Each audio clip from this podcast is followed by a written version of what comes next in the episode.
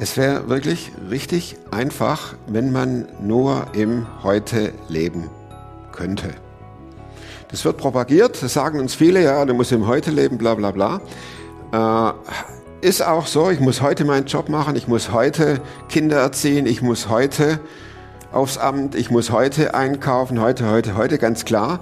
Und doch checke ich manchmal, wenn ich mich frage, wieso hast du jetzt gerade so oder so reagiert, dass ich darauf keine Antwort finde. Wieso ich explodiert bin, wieso mir der Atem wegblieb oder wieso ich eine Panikattacke bekommen habe.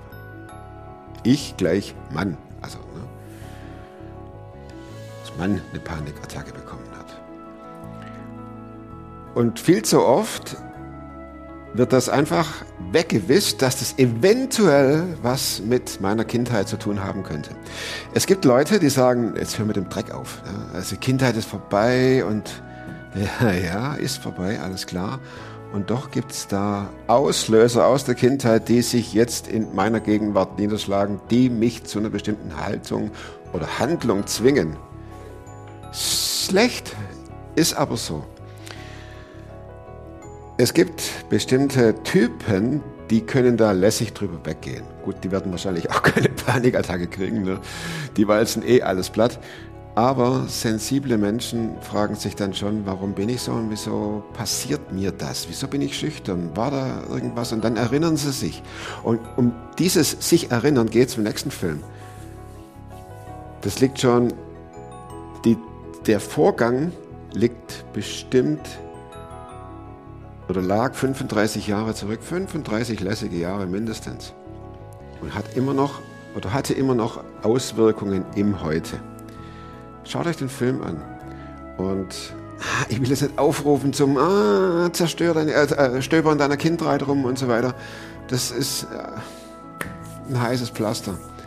Und doch lohnt es sich, darüber nachzudenken, wieso reagiere ich in dieser oder jener Situation eigentlich so. Jetzt kommt der Film mit Lena. Klar bin ich einer, der gescheitert ist. Ich weiß nicht mal, was da läuft und was es ist. Ich bin in der Hinsicht im Moment ein bisschen privilegiert. Der Podcast mit Thomas Meyer. Natürlich denkst du dir dann erstmal, ja gut, hat er auch keine Ahnung. Was weiß ich. Studiert noch Medizin. Ja. Leidet. Das hat er im Bett, hat er eigentlich einen Hund draufgeschlagen. Egal wie abgedreht das war.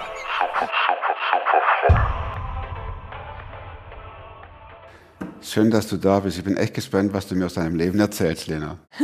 Echt? Ja.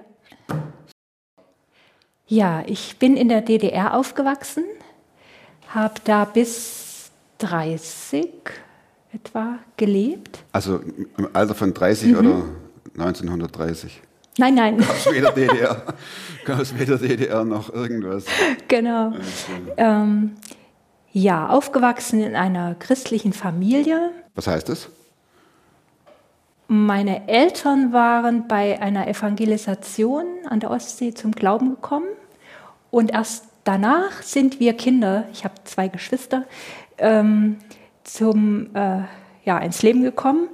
Vorher hätte meine Mutter gar nicht Kinder geboren, weil sie hatte Asthma und ihre Mutter sagte, das schaffst du nicht mit Kindern, also besser keine Kinder. Ja, und als sie dann zum Glauben gekommen waren, war meinen Eltern bewusst, Kinder sind eine Gabe Gottes. Ja, und dann sind wir so nacheinander. Und hat es gut gepackt, deine Mama? Sie hat es gepackt, doch. Ja, okay, mit verstehe. 3. Ich habe als Kind alles so mitgekriegt, ich sage jetzt mal, wie man als Christ lebt. Wir sind mit den Eltern in Gottesdienst. Die Eltern haben mit uns Tischgebet gemacht. Hast du Bibel vorgelesen? Ja, Kinderbibel erstmal. Und als wir später größer waren, haben wir am Tisch früh die Losung gelesen und Bibeltext und so. Genau. Hat dich das genervt oder hast du da gedacht, das ist schön? Also später, so Teenie-Alter, hat es mich genervt.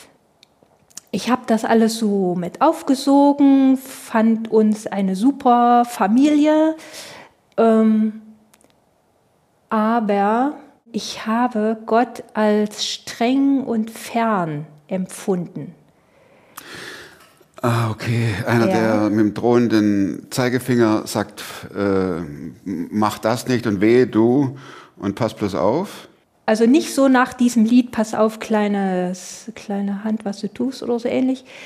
Das nicht, aber ich habe so im größeren Alter irgendwie gedacht, Gott verlangt die schwersten Dinge von mir.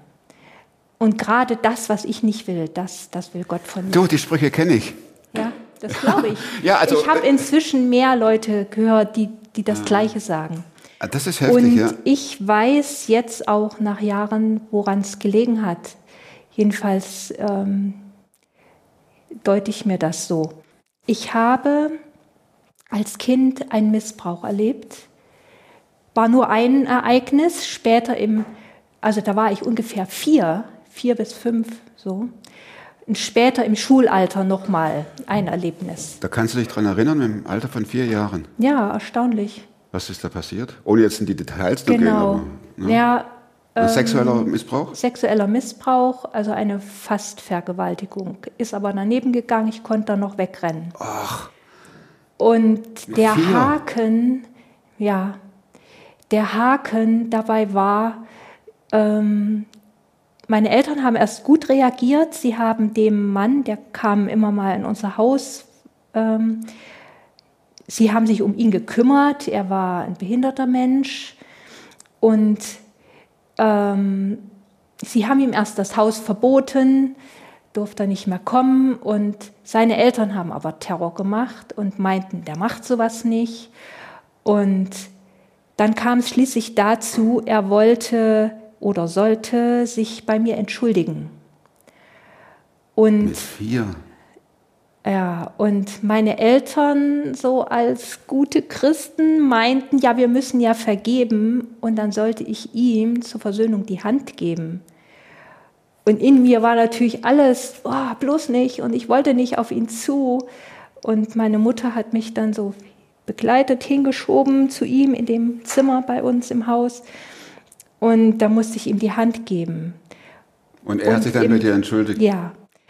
Entschuldigen zu lassen, ihm die Hand zu geben, ihn zu berühren, ist Wahnsinn. Ja, und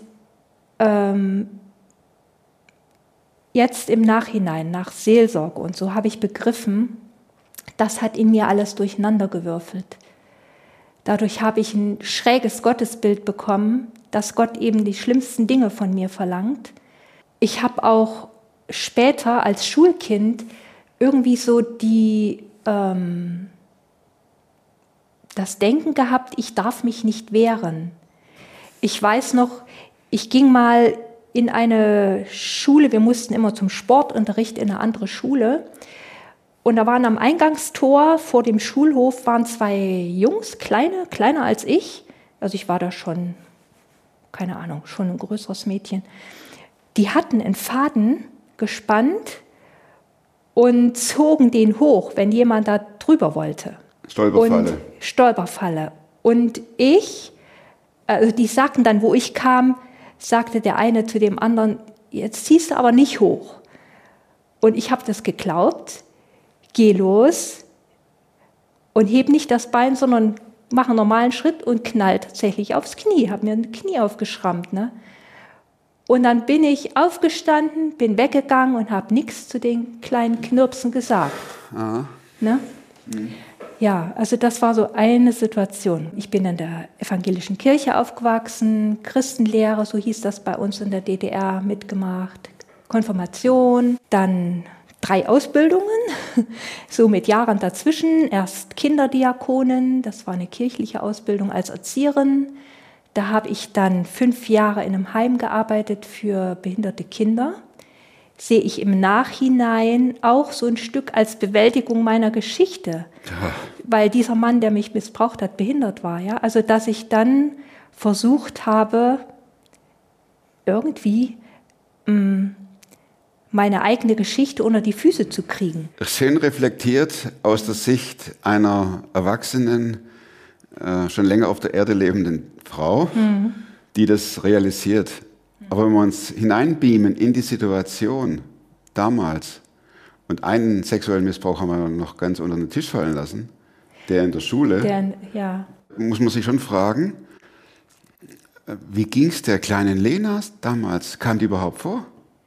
Die lässt sich von zwei Jungs hier auf die Schnauze segeln lassen, ne? und wird vergewaltigt, fast. Wie hast du damals gelebt? Ja, also das hat meine Mutter dann festgestellt und hat sich später gewundert, warum ich mich so verschlossen habe. Mhm. War also total schüchtern, verschlossen. Hattest du Angst, dich dem Alltag zu stellen? Keiner soll was von mir wollen? So. Könnt ja sowieso nur alles wieder jemand ins Seil spannen, jetzt im übertragenen Sinn gesprochen. Nee, ich glaube sowas nicht. Meine Geschwister waren älter als ich und die zwei haben so zusammengehalten und ich war die Kleine, die Jüngste. Und wenn sie zusammen gespielt haben, dann hatte ich irgendwie nicht so einen richtigen Platz dabei.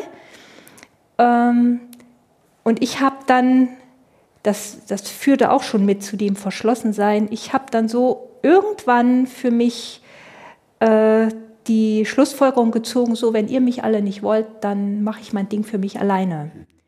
So bin ich dann auch in die Schule, da war ich total auch verschüchtert und kam schon an als die,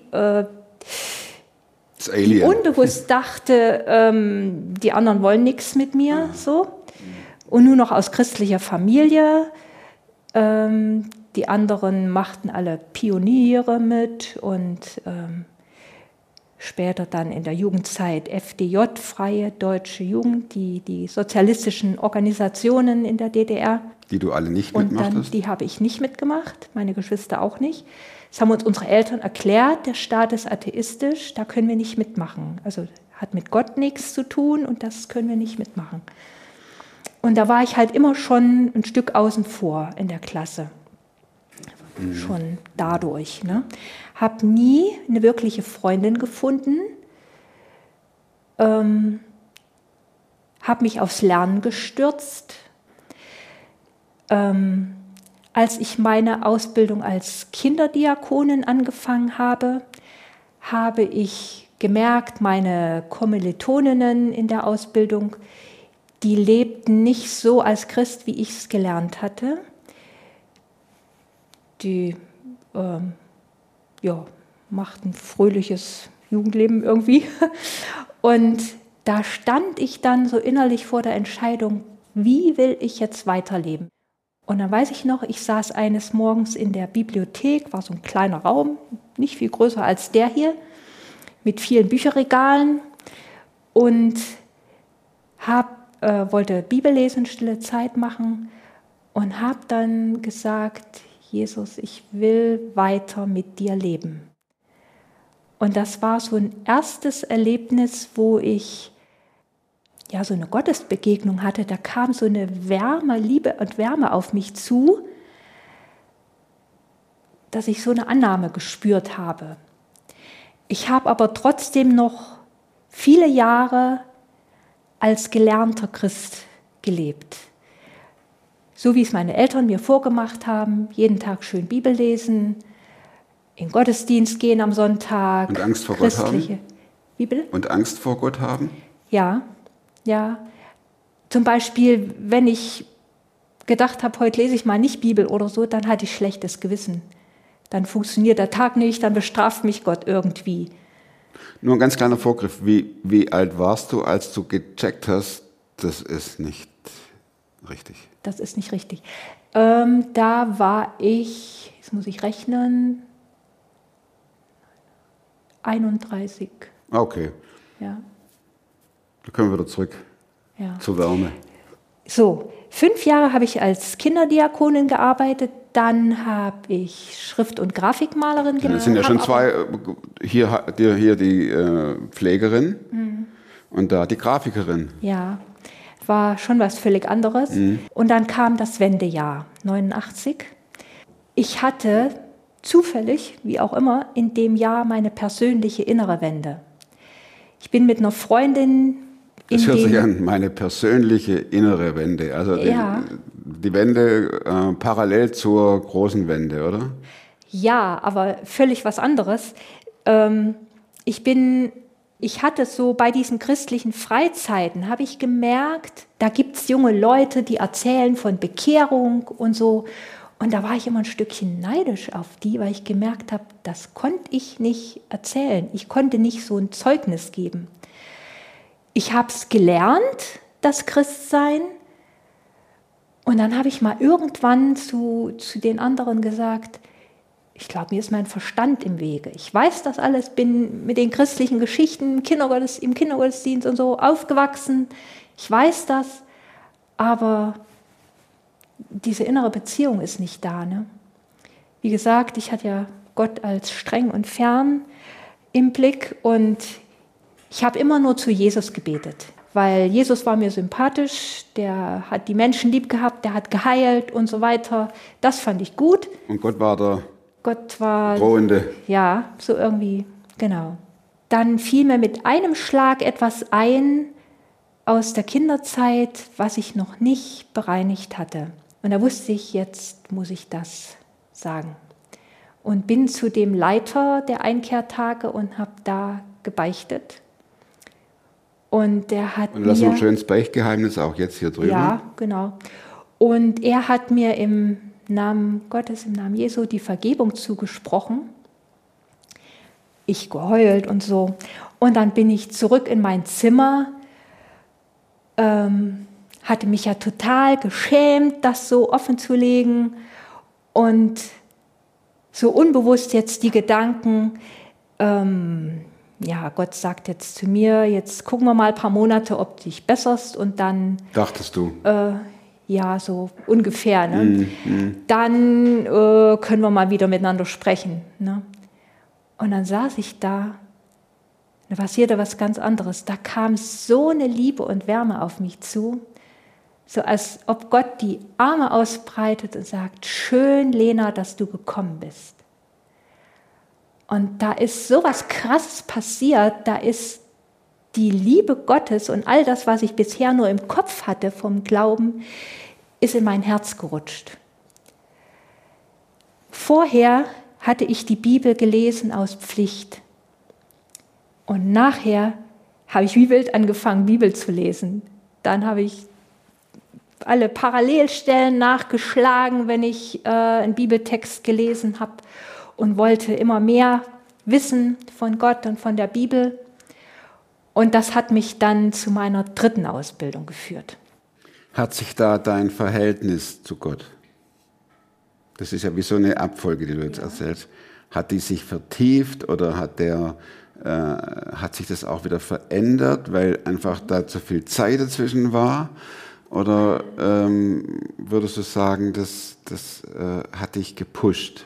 Ja, gut, dass du das fragst.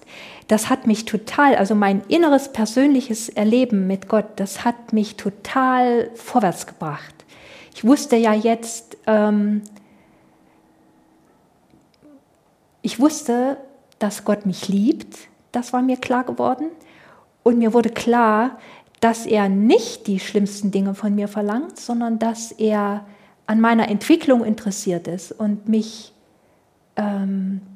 dass ich mich entfalten kann. Würdest du sagen, das war von dem Zeitpunkt an, wo du das Beichtgespräch hattest? Ja, dass diese Liebe Gottes in mein Herz geplumpst ist. Dass Gott nicht mehr der furchterregende, schreckliche, strafende Gott ist, sondern ein liebender Vater. Ja, ja. Da hatte ich dann auch so ein ganz tolles Erlebnis. Zum einen, ich war Silvester nochmal mit meiner Freundin auf einer Freizeit und da passierte es wieder. Wir waren in einem großen Kreis, in einem Raum, viele junge Leute und ich fühlte mich plötzlich völlig alleine. Also so das schulmäßig. Kannte ich von vorher, dass ich mich immer so einsam fühlte. Und du wartest jetzt nur darauf, dass irgendeiner, dass zwei die Schnur spannen und du fällst aufs Gesicht. Vielleicht, ich weiß es nicht. Jedenfalls, ich war ja so schüchtern gewesen und nicht getraut, jemanden anzusprechen. Ne? Und jetzt wusste ich ja aber, Gott liebt mich. Und plötzlich kam mir so der Gedanke, Mensch, das kann doch nicht sein, dass ich jetzt wieder mich so einsam fühle. Muss doch jetzt anders sein. Und dann wusste ich auf einmal, ich muss mal versuchen, von mir aus jemanden anzusprechen und nicht zu warten, dass mich jemand anspricht. Dann habe ich mit Zittern und Zagen angefangen, einen jungen Mann neben mir anzusprechen, der da so in dem großen Kreis neben mir saß. Und zu meiner großen Erleichterung, siehe da, es klappt ein Gespräch. Ich hatte so inneres Flattern, ne? So irgendwie, ich traute mich ja nicht, sonst jemanden anzusprechen. Und auf der Heimfahrt mit der Bahn, da saß ich einer jungen Mutti gegenüber mit Kind und habe mich getraut, diese junge Mutti anzusprechen, was ich sonst nie gemacht hätte, so schüchtern wie ich war. Also das waren erstmal schon krasse Veränderungen. Und dann, weiß ich noch, saß ich eines Tages zu Hause, wieder Bibel gelesen, stille Zeit gemacht, jetzt ja mit viel Freude, Parallelstellen nachgeschlagen und so. Und dann kam wie eine leise kleine Stimme: Lena, wenn du jetzt weißt, dass Gott dich lieb hat, dann kannst du doch auch Vater zu ihm sagen. Ups, da habe ich erst mal innerlich geschluckt. Und dann habe ich ganz vorsichtig probiert, lieber Vater. Vorher hatte ich sonst Gott ja überhaupt nicht angesprochen, sondern nur Jesus. Und okay, Vater unser gebetet, aber das war ja gelernt, das konnte man so runterrattern. Das hatte ich gerade gedacht, man kann es runterrattern oder als persönliche Anrede sehen an den Gott des Himmels und der Erde. War es bei mir nicht so wirklich. Ne? Und da habe ich das also probiert, lieber Vater, und dann habe ich innegehalten und gewartet, was passiert jetzt? Kommt jetzt ein Blitz vom Himmel und erschlägt mich oder was ist jetzt los? Ne? Das Feuer. Und da kam aber wieder so eine Liebe und Wärme mir entgegen. Und seitdem kann ich beten, lieber Vater. Ja. 91 bin ich auf die Bibelschule, 3 Jahre gelernt und danach mich selbstständig gemacht als Illustratorin. Ab 2006 habe ich an Schulungen oder an Seminaren von Team F kennengelernt. Eine christliche Arbeit, Seelsorgearbeit. Und bei dem ersten Seminar, Versöhnt Leben, das ich besucht habe, da hat es bei mir einen richtigen, ja, wie soll ich sagen, Rums getan. Da haben mir die Mitarbeiterinnen, die dann mit mir Einzelseelsorge gemacht haben, erstmal aufgezeigt, was dieser Missbrauch von vor zig Jahren mit mir gemacht hat. Nämlich? Dass ich eben so schüchtern geworden bin, verschlossen geworden bin, nicht geheiratet habe, bis jetzt noch nicht. Warum nicht? Dass ich...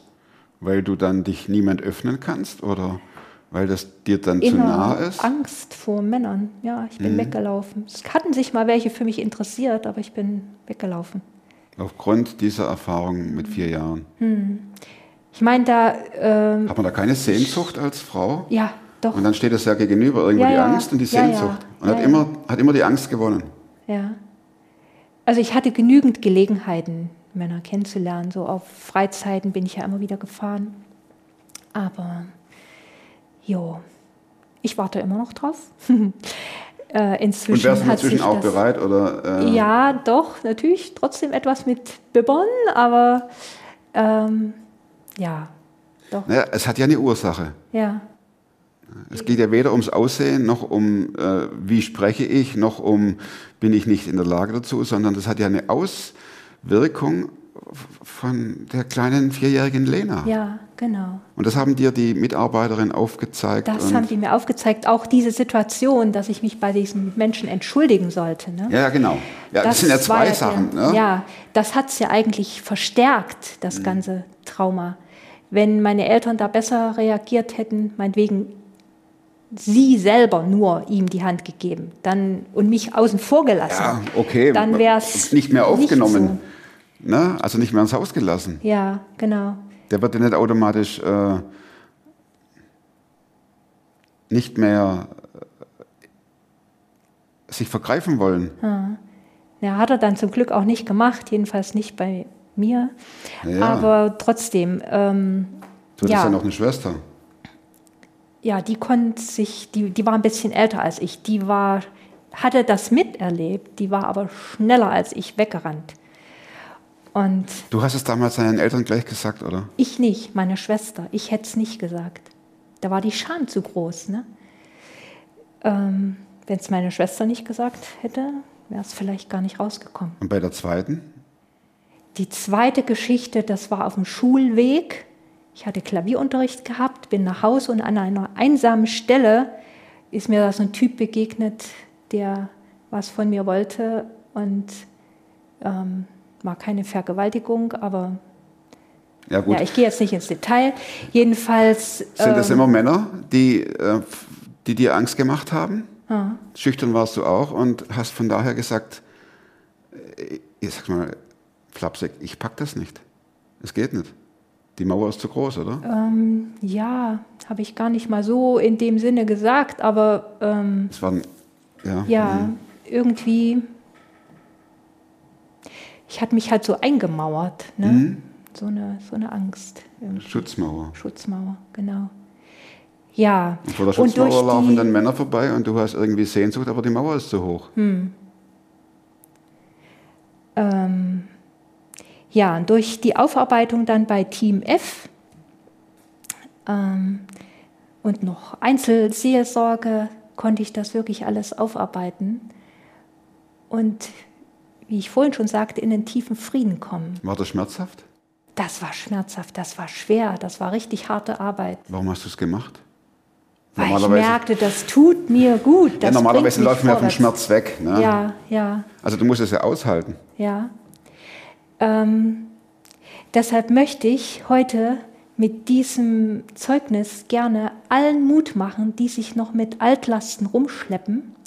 Ich möchte ihnen Mut machen, das anzupacken. Und Mut machen. Ja, zum Schmerz sagen, oder? Ja, und diese Aufarbeitung zu machen, durch erstmal Angucken dieser schmerzhaften Dinge, das muss man ja auch sehen erstmal, und dann Trauer über das, was ich quasi nicht empfangen habe, den starken Schutz von meinen Eltern. Das war dann noch mit das Schwerste, meinen Eltern zu vergeben. Die waren inzwischen schon verstorben, aber trotzdem konnte ich im Nachhinein ihnen vergeben. Mhm. Dieser Prozess ja. Mit der Seelsorge von 2006 bis 2016. Also 10 Jahre. 10 Jahre ungefähr. Warum hast du das durchgehalten? Warum hast du nicht die Flinte ins Korn geworfen und hast gesagt, ich bin jetzt schon 45, das ziehe ich jetzt voll durch? Ich habe halt gemerkt, dass es endlich mal was mir hilft. Und ich sehe, warum ich so bin, wie ich bin. Warum ich so manche Macken habe. Und ich war mit der Frage zu Team F gegangen, zu dem ersten Seminar. Ich wollte gerne freier künstlerisch arbeiten. Nicht mehr so das mit dem Illustrieren und so. Ich wollte gerne freier werden. Ja, was ganz anderes. Und kam aber an einem Haken nicht vorbei, dass ich immer innerlich hatte, nein, das darfst du nicht. Das hängt auch noch wieder mit so der Geschichte zusammen. Oh, meine Mami hat mir so eingeimpft. Lena, darf ich eine Frage stellen? Ja, bitte. Hast du über die verlorenen Jahre geweint? Oder kam es dir gar nicht so vor? Es sind nicht verlorene Jahre in dem Sinn. Geweint habe ich viel in der Seelsorgezeit. Aber diese Jahre haben mich auch wirklich wachsen lassen. Das hört sich immer so abgeklärt an. Ja. Also verlorene Jahre im Sinne von, ich hätte viel mehr machen können. Ich hätte viel, losgelöst von der Partnerschaft, ich hätte meine Kunst ausleben können. Ich hätte leben können. Mhm. Da löst sich sogar mein Mikro hier. Ne? Ja. Da knallt hier rum. Hattest du das nicht? Ja, also so während diesem Seelsorgeprozess habe ich manchmal gedacht, warum geht das so langsam? Ne? Ich merkte, das geht so langsam vorwärts. Ne? Mhm. Aber ich merkte, ich komme vorwärts und ich werde freier. Und jetzt bin ich so weit, dass ich endlich auch freie Kunst ausüben kann. Hat lange gedauert, aber jetzt ist es soweit. Also ein ganz wichtiger Teil bei diesem Aufarbeitungsprozess war Vergebung. Wenn du das Wort Vergebung, also das hat ja alles, dein Leben hat ja mit Vergebung zu tun. Das kommt so durch. Ja.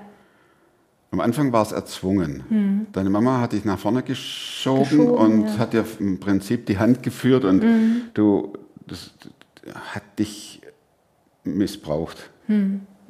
Ist so. Vergebung gegenüber Kindern, Jugendlichen, so viel. Ja.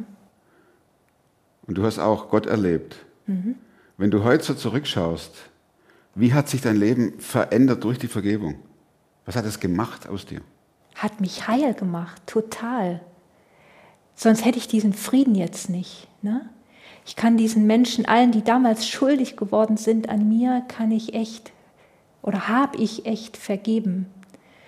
Und das hat mich freigesetzt, wirklich jetzt darüber sprechen zu können und auch mit anderen Menschen sprechen zu können und im Frieden zu leben, wirklich. Bis dahin, dass du sagst, es waren keine verlorenen Jahre, sondern es ist meine Geschichte.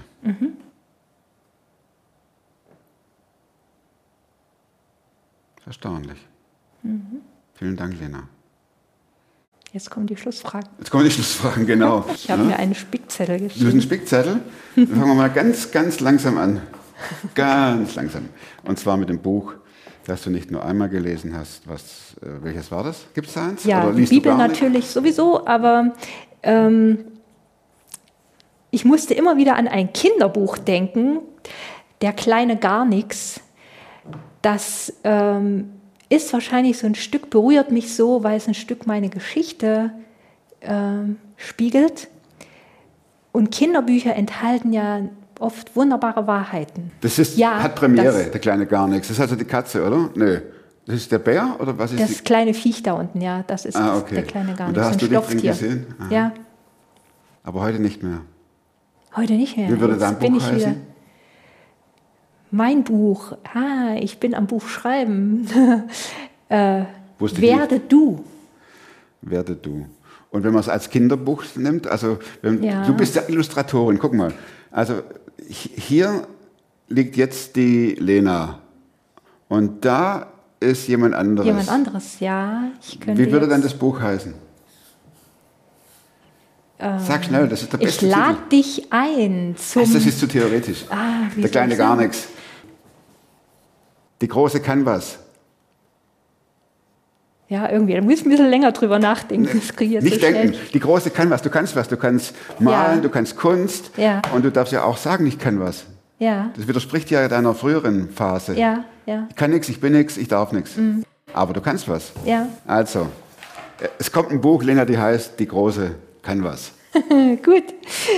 Okay, nächste Frage ist ganz wichtig. Wozu ich leichter Nein sagen kann. Ja, wozu kannst du heute leichter Nein sagen als noch vor, machen wir 3 Jahre. Da warst du schon clean, da warst du schon über der Berg, da warst du schon geliebt. Und wenn so Aufgaben an mich herangetragen werden, Lena, kannst du mal dies und das? So, vor allem in der Gemeinde, da habe ich früher immer Ja gesagt. Ich konnte nicht Nein sagen. Ich musste ja immer alles schön brav machen. Und da kann ich aber jetzt auch Nein sagen, kann meine Kräfte einteilen und ja. 3. Frage. Welche Überzeugungen, Verhaltensweisen oder Gewohnheiten, die du dir angeeignet hast in dieser Zeit, haben dein Leben verbessert, verbessert, verbessert? Darf ich da 3 Sachen nennen? Fang mal an. Einmal loslassen, üben, also da bin ich noch kräftig dabei. Was heißt das, loslassen? Zum Beispiel loslassen, Tassen loslassen? Ja, so alle möglichen Dinge, da bin ich noch kräftig dabei, das zu üben, entsorgen, genau. Müll. Aber auch von meinen Nachbarn im Haus lerne ich so Großzügigkeit. Die bringen mir immer mal so was Nettes zu essen, einen gebackenen Kuchen oder so. Und ich darf lernen, auch großzügig zu werden und das ist schön. Außerdem darf ich Künstlerin sein, da darf ich jetzt endlich dazu stehen Und dann hat noch verändert, dass ich gerne Lobpreis mache. Also ich schnapp mal früh meine Gitarre und singe mal so einige Lieder. Das tut gut. Und wenn du hörst, ich bin die große Canvas, was geht dann in deinem Kopf vor und Herz? Die große Canvas? Naja, dann sage ich oft einfach, ja, das ist ein Geschenk von Gott. Oder sagst du, nee, das bin ich nicht? Naja, nee, sage ich nicht. Streiten da noch die Kleine und die Garnix und die Große kann was? Also wenn jemand jetzt zu mir sagt, bist du Künstlerin oder so, dann sage ich, ja, ist ein Geschenk von oben. Ja. Ah, aber so aus dir raus, so das Standing zu haben, ich bin das. Ja, da fehlt noch ein kleiner Haken so ein bisschen. So, ich darf noch wachsen. Ja, okay, das machen wir alle. Ne? Ja, aber genau. das meine ich, wenn ich sage, lass uns ins Konkrete reingehen. Ja. Denn das ist ja alles herausfordernd. Ne? Das ist ja nicht irgendwie eine kleine Matheaufgabe, die es da zu lösen gibt. Sagen wir mal 1 mal 1, sondern das ist ja eine ganz schwierige Gleichung, wo auf der einen Seite wirklich Verletzungen stehen und Vorfälle, Ereignisse, Straftaten, die an dir begangen wurden, das ist das eine. Und über Jahrzehnte eingetrichterte Gottesbilder, das ist das. Und auf der anderen Seite steht da Gott, der sagt, hey, du bist die große Canvas. Ja, und damit ermutige ich halt auch gerne heute andere Leute, gerade auch Christen in Gemeinden, da gibt es noch so viele gelernte Christen, ich möchte sie ermutigen, rauszukommen, zu erleben, dass es noch viel mehr gibt, dass Beziehung zu Gott was Lebendiges, wirklich was Schönes ist. Ja. Und dann bin ich gespannt, was auf deinem Plakat draufkommt. Ja, da habe ich lang gegrübelt, du. Oh. Du, ich habe dann gedacht, gestern, der Weg zu einem versöhnten Leben ist mit Vergebung gepflastert.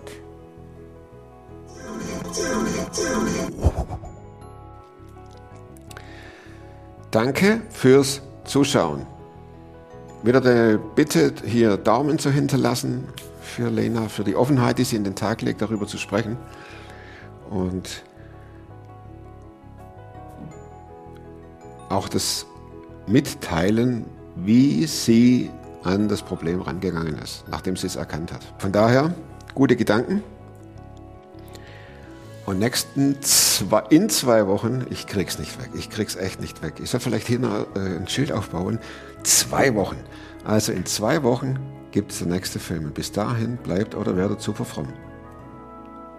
Der Satz, der kommt immer. Macht's gut und tschüss.